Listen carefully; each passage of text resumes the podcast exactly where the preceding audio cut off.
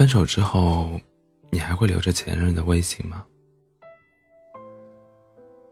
以前我一直认为，放下前任最好的方式就是删除、拉黑、不联系，两个人最好老死不相往来。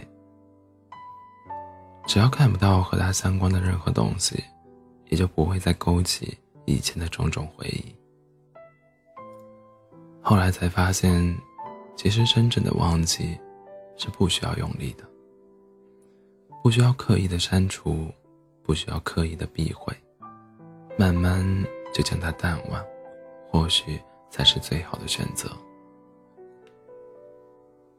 就像《寻梦环游记》里面的那句台词：“我一直以为爱的反义词是不爱，直到现在我才明白。”爱的反义词是遗忘。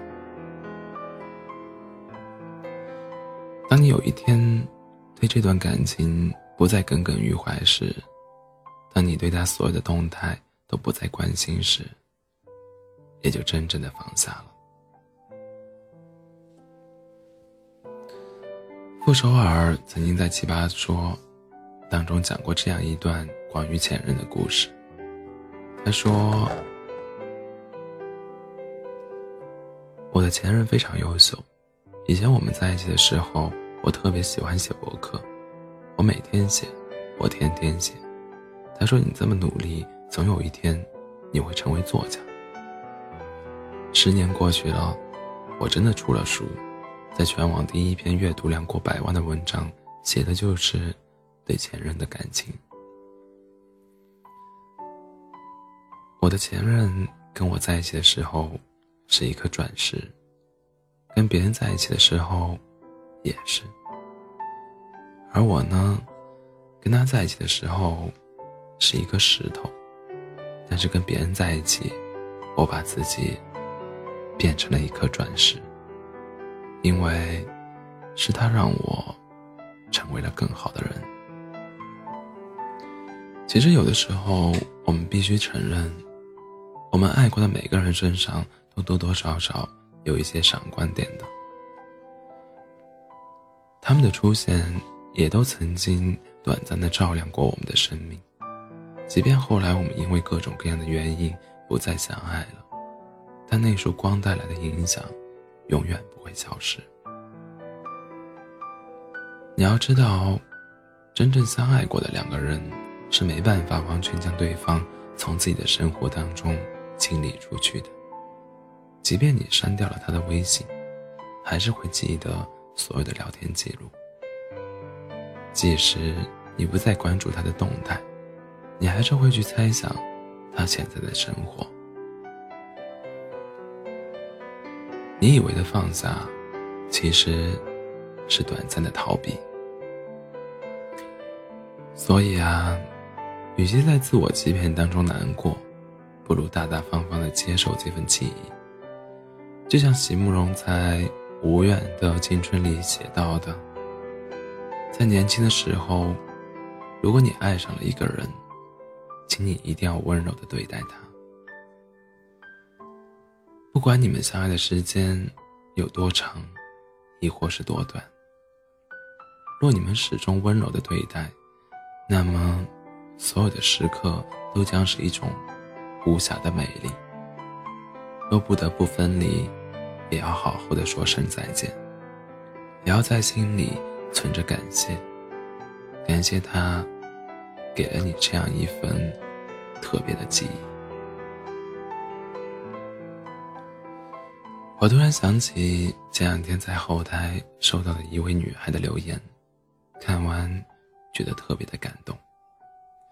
女孩是湖北人，今年因为疫情原因被困在家里三个多月。因为地处偏远的小地方，物资比较匮乏，所以家里并没有充足的口罩。没想到前男友在朋友朋友圈看到了这条动态后，赶紧托人送来了口罩、酒精，还有消毒液。其实那一瞬间，女孩的心里是有一点感动的。她说：“两个人在一起三年多，最后因为异地而分手。虽然遗憾，但并不后悔相爱。两个人分手之后，其实也没什么联系了，但没有互相删除或者是拉黑，就这样安静的躺在彼此的好友列表当中。他也没有想到男生竟然还会关心他的生活，女孩没忍住就问他：“为什么送我这些东西呢？”男孩是这样回答的：“虽然我知道我们不在一起了，也不会复合，但我还是希望你能够平平安安的生活。”我想，这句话可能就是我们和前任。最好的关系吧，不打扰，但希望你也过得好。从来不以复合为目的，也不会过多的打扰彼此的生活。即使两个人不相爱了，但仍然会期待对方过得幸福。毕竟，成年人和小孩子不一样。我们结束一段关系的时候，可能不会有撕心裂肺的争吵和崩溃，也可能不需要撕破脸皮、老死不相往来。就像那句歌词里唱的：“分手应该体面，谁都不用说抱歉。何来亏欠？我敢给，就敢心碎。爱你的时候不后悔，分开的时候。”也不留遗憾，不删除，不拉黑，不打扰，也是留给这段感情最后的体面。其实，人这一生有许许多多的经历，都是我们生命当中的必修课。我们遇到的所有人，我们经历的所有悲喜，都是在教我们如何更好的生活。其实很多时候，比起得到和拥有，放下和释怀，更需要勇气。所以啊，分手之后最好的生活方式就是，不刻意忘记，也不执着于过去，而是开始新的生活，开始发现新的美好。也许某天你还会突然间想到他，但那个时候。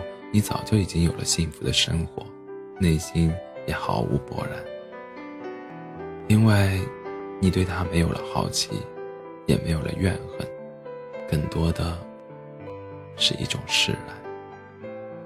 因为放过他，等于放过了自己。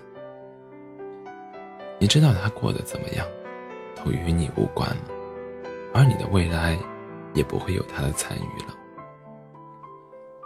两个人相爱一场，即使不能够走到最后也没关系，因为我们都尽力了，不是吗？